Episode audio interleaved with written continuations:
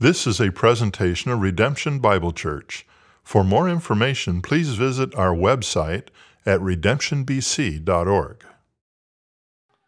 Well, the other day, our family had one of those Scooby Doo episodes, a little Hardy Boy episode, and this one was called The Case of the Missing Blue Jeans. And uh, I had gone a few weeks without three of my favorite blue jeans, three of my preaching blue jeans. And they had just like vanished into thin air. And I, and I searched everywhere, right? I searched the hamper, I searched the washer, I searched the dryer, I searched the dry cleaning bag. I searched the jean drawer. I searched the boys' drawers. Like their, their jeans are getting longer than I think, and like they're not as long as mine, but they're close. They can be mixed up. Right? I searched every nook and cranny in our house, and they were nowhere. Right? And mind you, uh, our house doesn't have that many nooks and crannies. It's rather small. And we were actually starting to wonder if, maybe those jeans got mixed up with a pile of clothes that we had donated you recognize the emotion and the gravity of the situation with that gasp. Right? Like I cried myself to sleep that night. I was remembering all the good times that we'd had together, all the places that we'd gone, the sermons preached in those jeans, like they meant so much. And like you can't, you can't replace your favorite blue jeans, can you? Then they're not replaceable. And so the next morning, I look somewhere new. I Look somewhere I'd never looked before. I looked somewhere I'd never even thought of looking. You know where I looked? I looked in the sweater drawer. Right? That's the drawer below the blue jean drawer in my, in my dresser.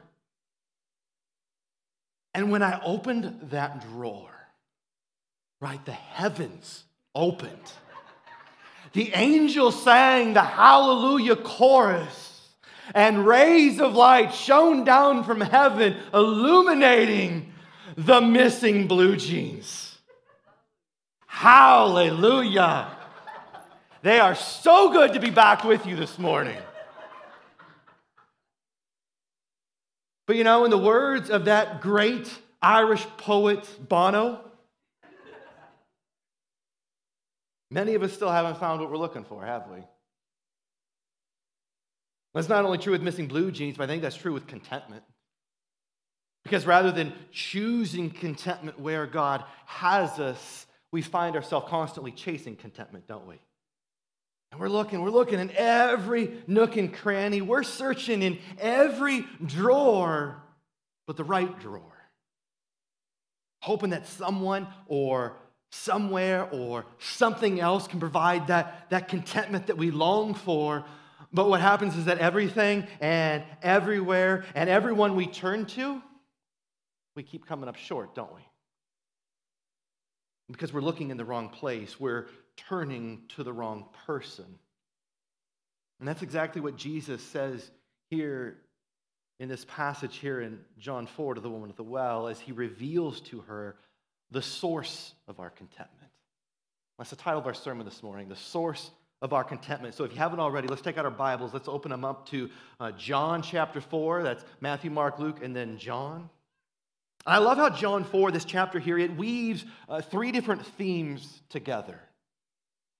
And used together the theme of, of pointing people to Jesus. Right? We looked at that a couple of years ago as we set out that year to have a thousand conversations with others about Jesus. It weaves together the theme of, of worship, a theme that we looked at in this chapter the, the year before.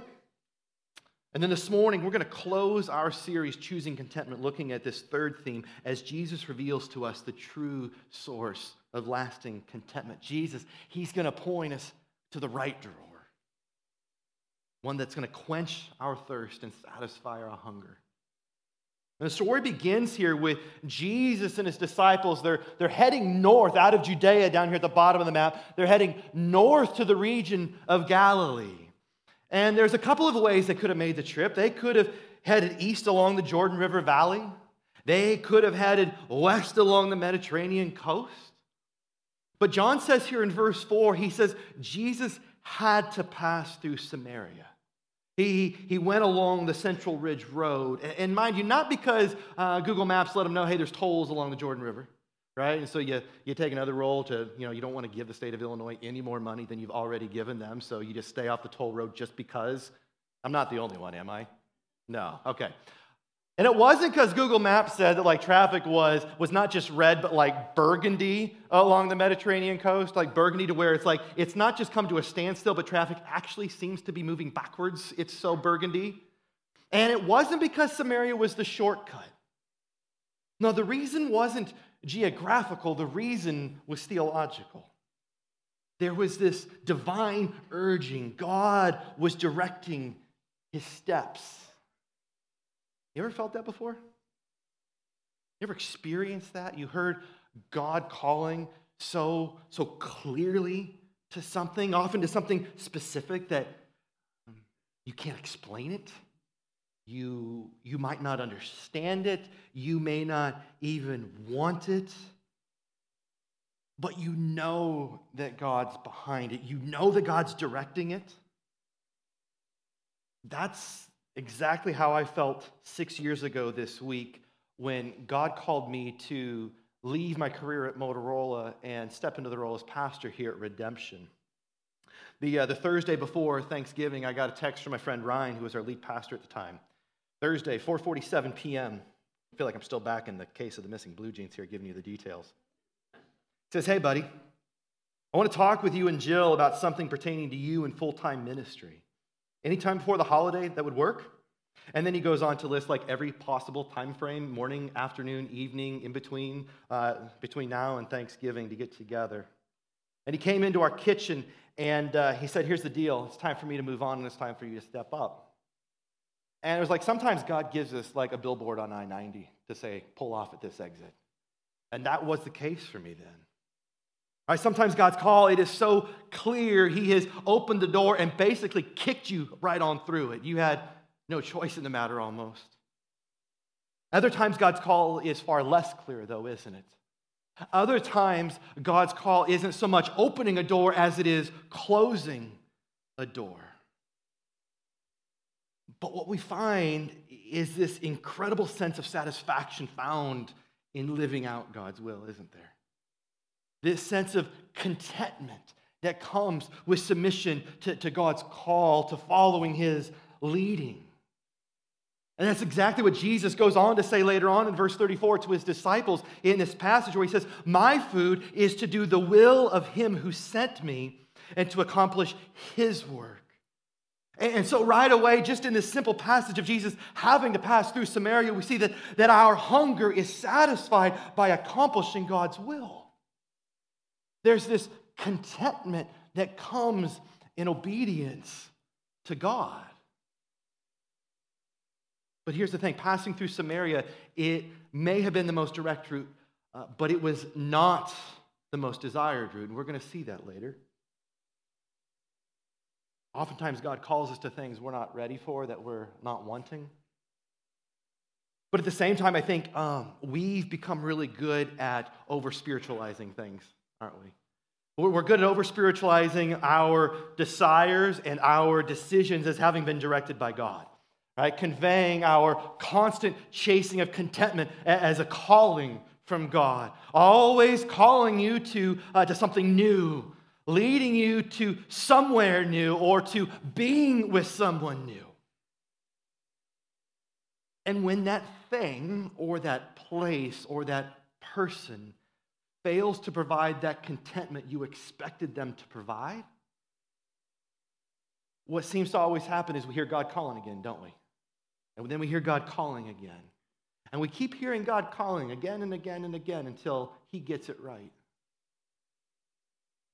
And what I wonder is, you know, if God's always leading you where you want to go, when you want to go there, is that God, God calling you to something, or is that you running from something or avoiding something?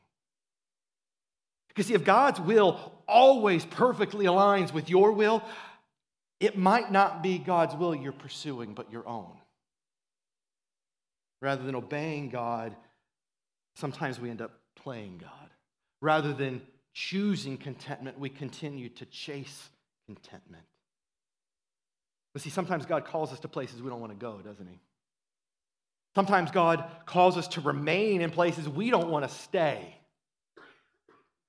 But see, contentment is not, It's not found in where God calls you or what God calls you to do. No, it's found in going where God calls you and doing what God has commanded of you. Amen? That's the source of contentment. Living out God's will in obedience to God's word. Our hunger is satisfied by accomplishing God's will. In verse 5, it says that Jesus and his disciples, they came to this town of Samaria called Sychar. It's a, a village in modern day Western Bank uh, at the base of Mount Gerizim. And they came to a field that Jacob had given his son Joseph, where uh, Joseph's bones are, were lay, later laid to rest. To Jacob's well. Jacob's well was there. Jacob's well is actually still there to this very day. Uh, here's a picture of, of his well. It's in the, the basement of this absolutely beautiful Eastern Orthodox church that's been uh, built over the top of this well to protect it. And it says in verse 6, he says, So Jesus, wearied as he was from this journey, he was sitting beside the well. It was about the sixth hour.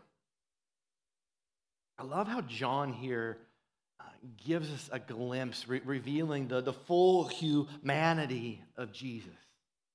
See, not only was Jesus fully and truly God, right? Uh, the Word incarnate, the Word made flesh, the Word who was in the beginning with God as God. But in his incarnation, in his advent, the season that we celebrate, his arrival, his coming, the Word became flesh and he dwelt among us as one of us, fully and truly human in every way.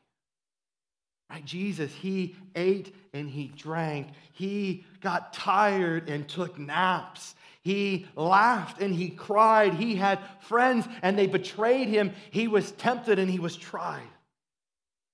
And Jesus, he felt the same longings as us. He faced the same cravings as us, including the human desire for contentment.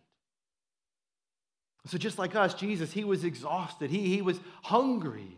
After walking some 40 miles over the last day and a half through the rugged hills of Judea in basically in flip flops, he was hungry, he was tired, he was hot, he was thirsty from the midday desert sun, just baking his skin. And so he sent his disciples into town to buy some food. Like, go hit up Mariano's real quick, pick me up something. Go through the Portillo's drive through, just make sure you get it wet with hot peppers. Wet with hot peppers. I always want to make sure I'm giving you guys my food choices here, just so you know. Wet with hot peppers.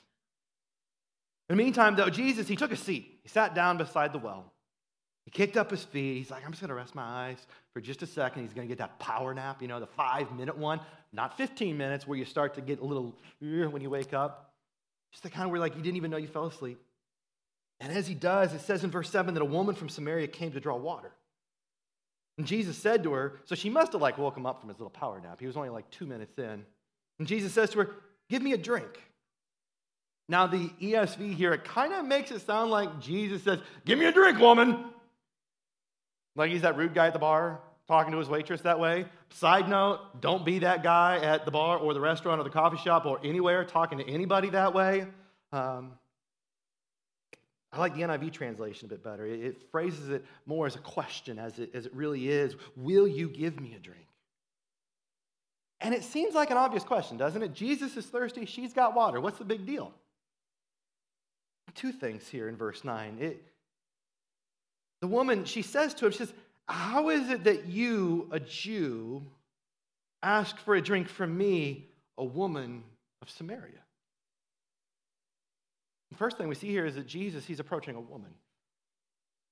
He's initiating this conversation. He's asking her a question, something that would have been almost unthinkable in the first century Jewish culture here. Jewish men, they rarely interacted with women in public, even their wives sometimes eh, especially women they didn't know, and especially Jesus as a rabbi, as, as a teacher. Yet here he was openly speaking with a woman.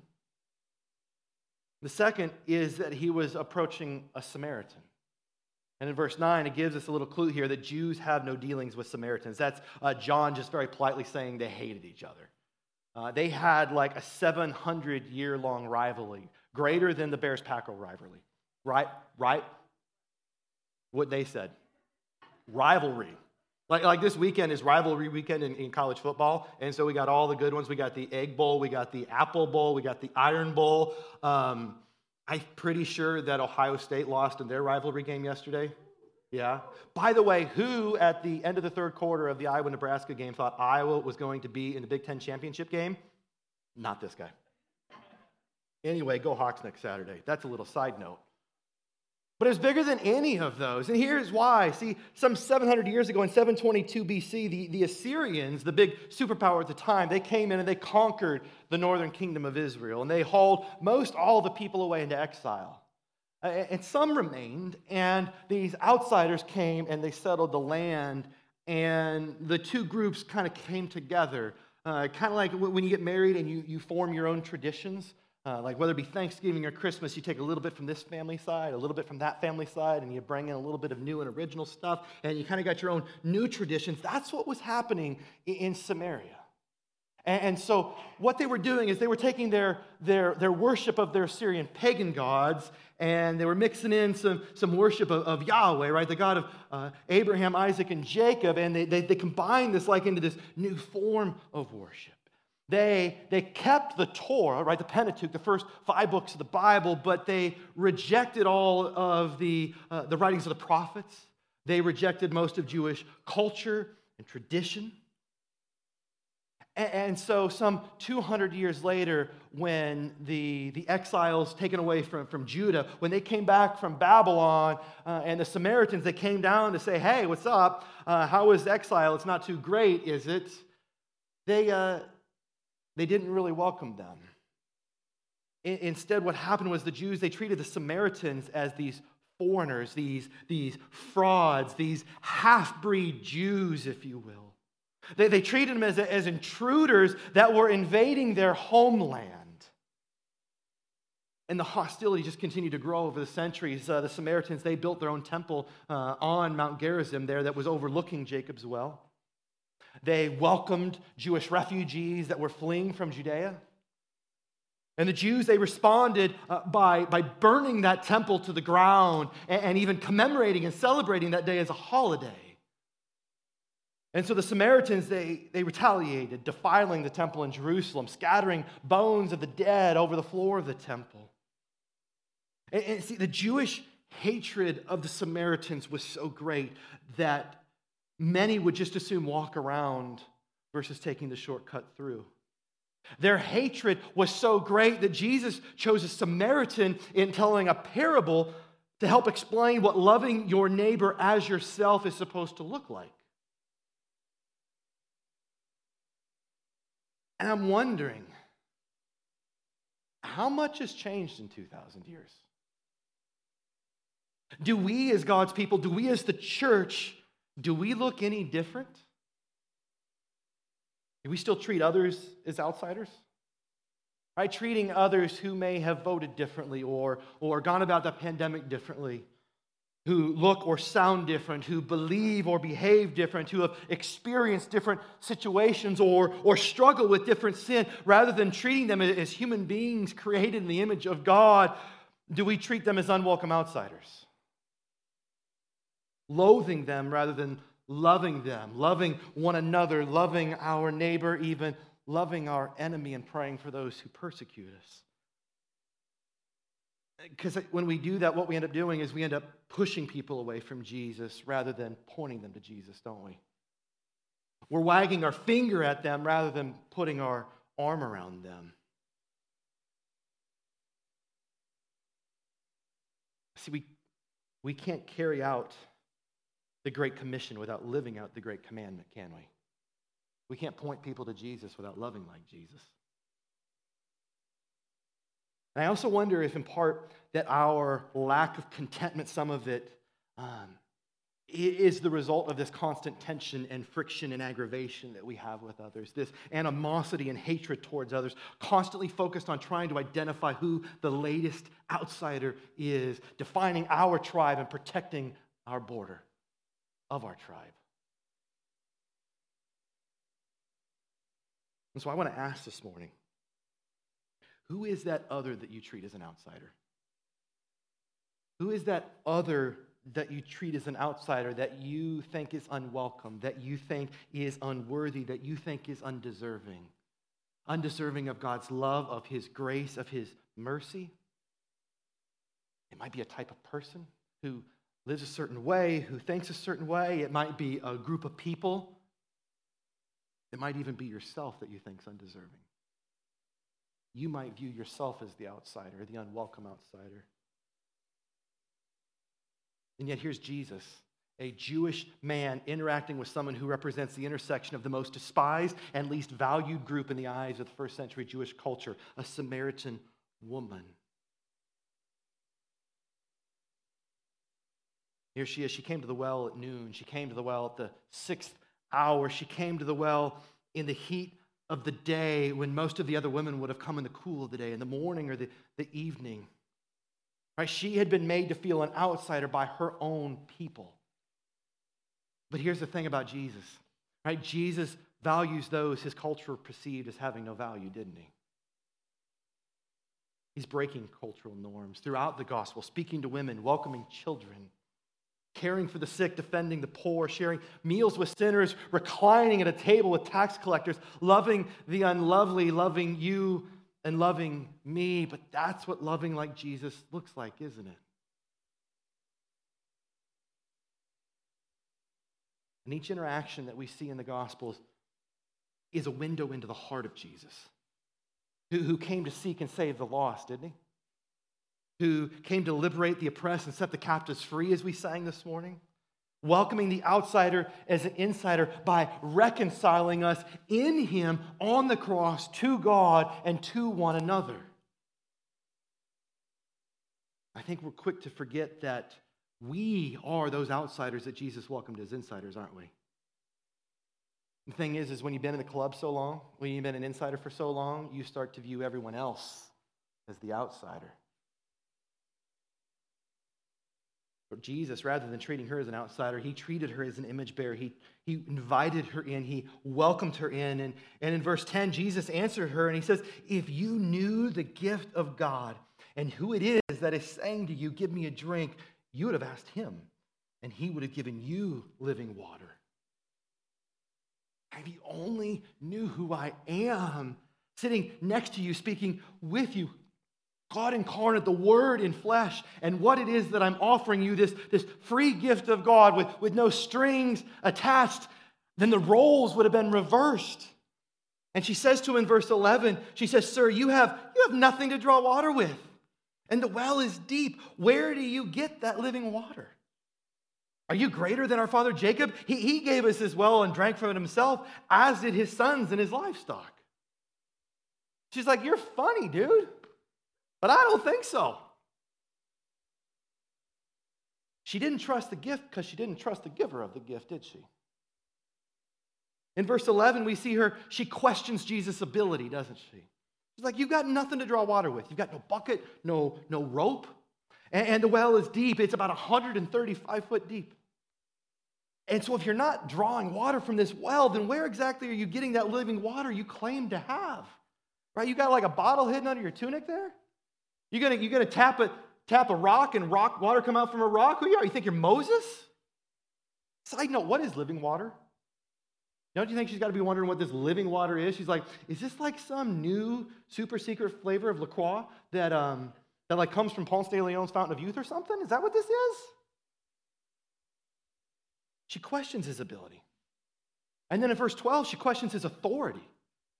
She's like, Who do you think you are? You think you're greater than Jacob? By the way, I can't not hear that question um, being asked by a certain pastor in a certain tone from a certain podcast about the rise and fall of a certain church. Who do you think you are? It's like, I don't know if you know this, but um, this guy Jacob, he, he wrestled with God. He got his name changed to Israel. Like, we're named after this guy. He had 12 sons. Okay? This guy was legit. He's kind of a big deal. And this is well we're sitting on. He gave us this well, right? It's kind of like a family heirloom. He, he, he drank from this well himself, kind of like, like he got a water bottle that MJ drank from before he took the shot in game six of the, of the 98 finals. Like, if you got that water bottle, you're telling everybody about living water coming from that thing. And his sons drank from it Judah, Joseph. You probably never heard of them either if you never heard of Jacob. Even that, his, his livestock drank from this well. I really think she should have stopped before that. Uh, I don't know if that did what she thought it was doing. That's not really a selling point of a well, at least for me. It's like, you don't think you're, you're greater than the guy that dug this well, that has provided us water in the desert for centuries, do you? Jesus is like, yeah, I do. And what I love about her is, is she's skeptical, right? She's skeptical here. She, she didn't trust the gift uh, uh, of living water that he was offering because she didn't trust the giver uh, of the gift. She didn't trust the source. And I think if we're honest for a moment, we, we've all been there, haven't we? Doubting Jesus' authority, doubting that he is who he says he is, doubting Jesus' ability that he'll actually do all that he's promised to do. And when we doubt and when we question, it, it oftentimes leaves us angry at Jesus, right? We've been, we've been let down by so many hurt, so many times that it, it feels as though Jesus has abandoned. And so we push Jesus further away. And, and that leads us to feeling ashamed that maybe I don't deserve Jesus. And so you not only push Jesus away, but you walk away. And this woman, she had every right to be angry at the way she was treated. Later on, we read that she had been abandoned not once, not twice, but by five men in her life that she had married. This woman, she gets a bad rap. It's always put on her that she's the one. Yeah, I don't know. Maybe it was five guys that treated her wrong and five men that abandoned her. She had every right to be angry at the way she was treated. She had every she was feeling ashamed by the way the village treated her, coming to the well alone in the middle of the day, avoiding the crowd. But what I love is that while she was skeptical, while she was pushing back, she was also intrigued, wasn't she? She was being drawn in. She was listening. She was still asking questions. She wanted to learn more. And then I started thinking about how unlike Jesus we are. I, I think Think about how we usually respond when someone pushes back on us, when someone doubts us, when someone doesn't trust us. What we often do is we hear their question as an accusation, don't we? We hear their question as an accusation, and rather than engaging in conversation, we escalate the conversation.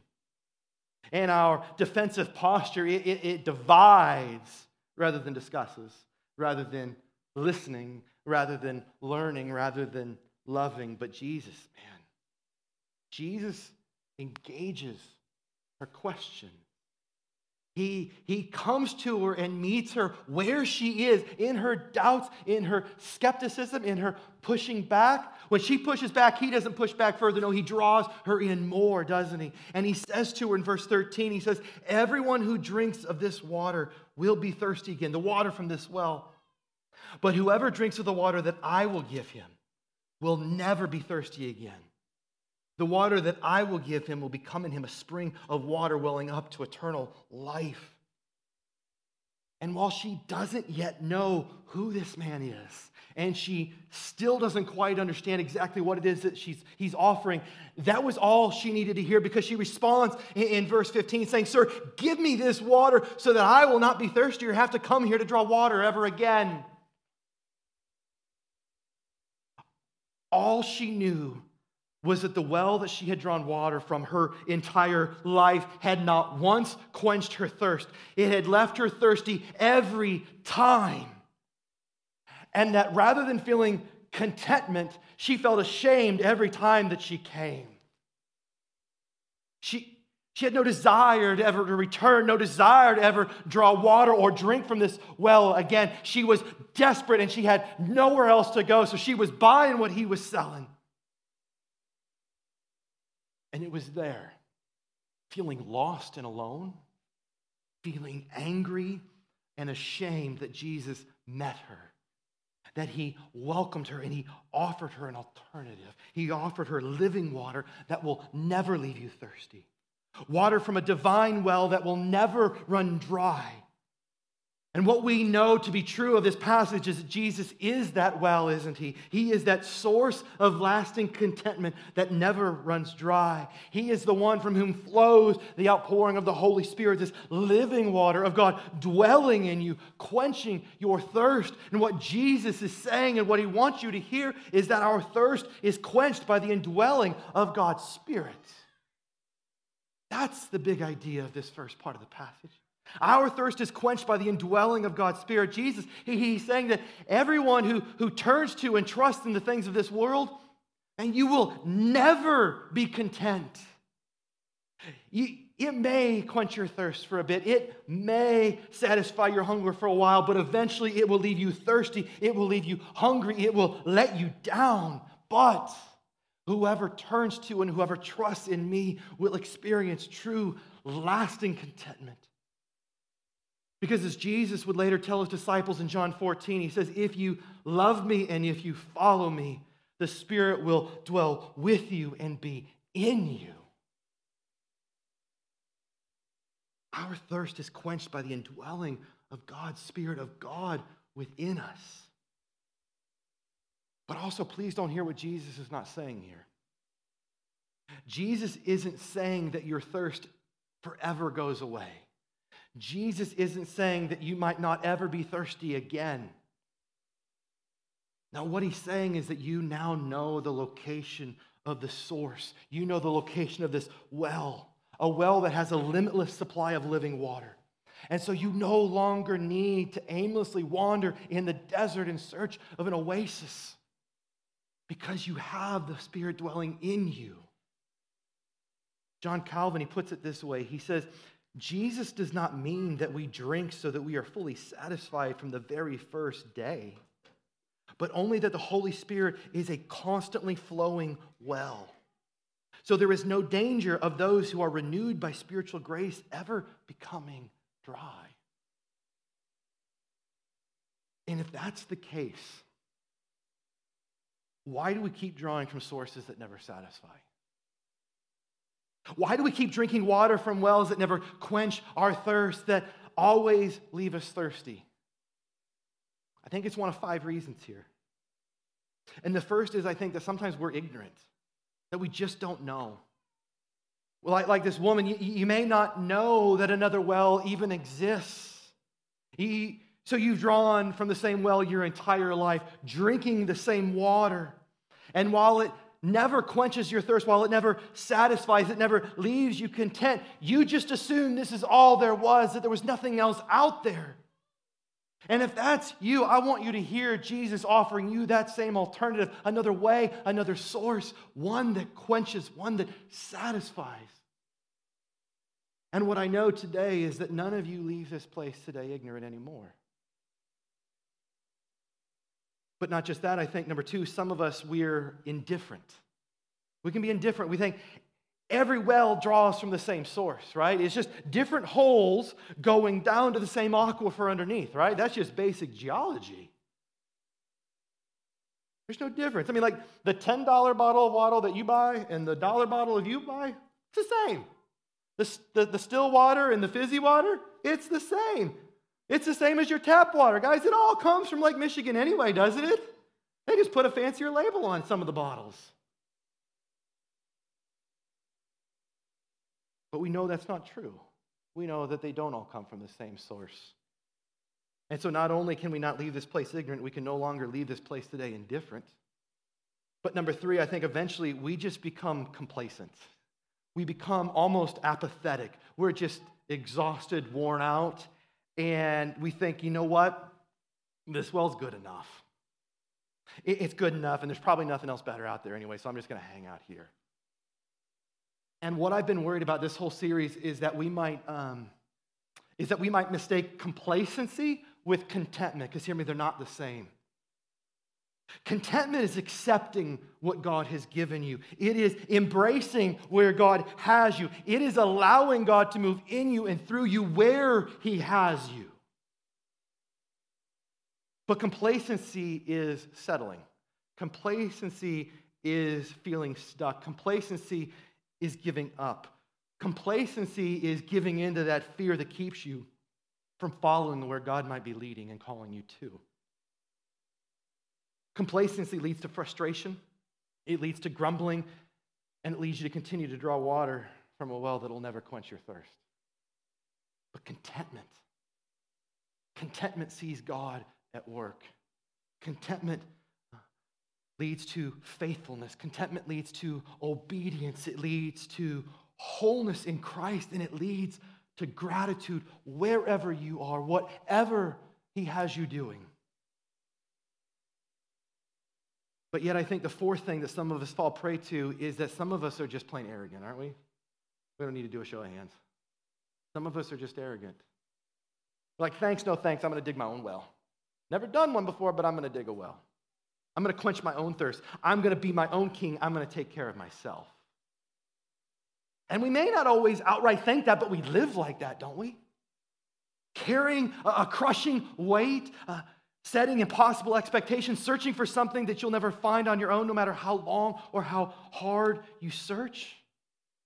We are fueled by pride that fosters disobedience just because of. But there's a fifth group that I don't want to leave out that I think many of us might find ourselves in at, at some point in time in our life, and, and it's that that we feel inadequate. We don't feel we deserve to drink from the well of Jesus. We don't believe we deserve to taste the Holy Spirit in us. And, and you know, the church has done a really good job of being the self appointed protectors of the well, haven't we? Determining who's worthy to be welcomed to the well, determining who's deserving to drink this water keeping those who thirst from drinking and pushing people away from Jesus rather than pointing to Jesus, hurting people rather than helping people. And some of you are here right now. I'm sorry.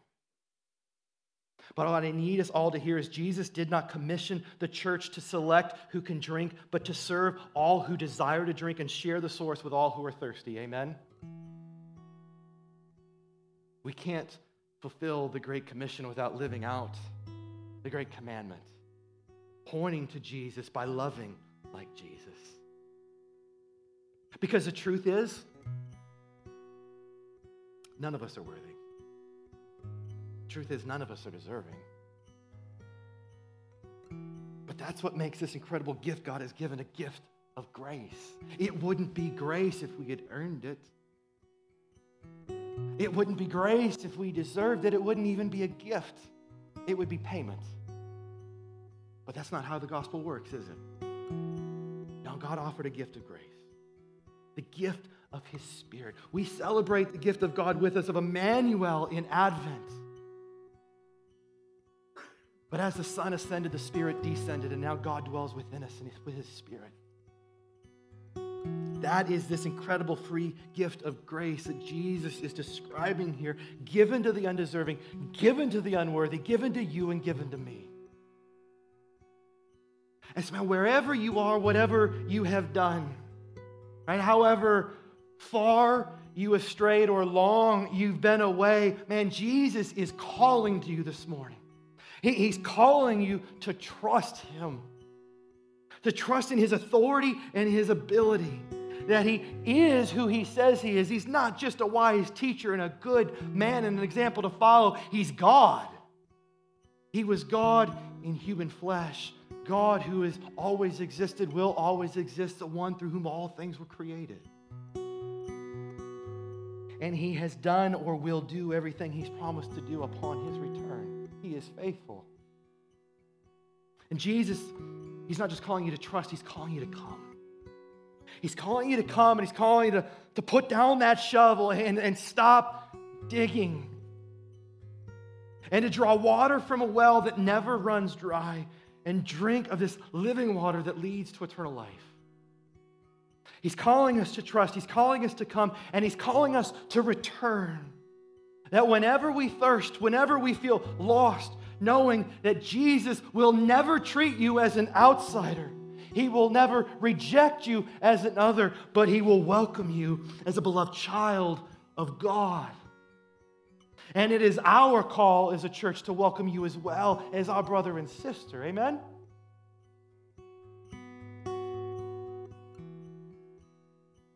But not only that, Jesus has called us to rest.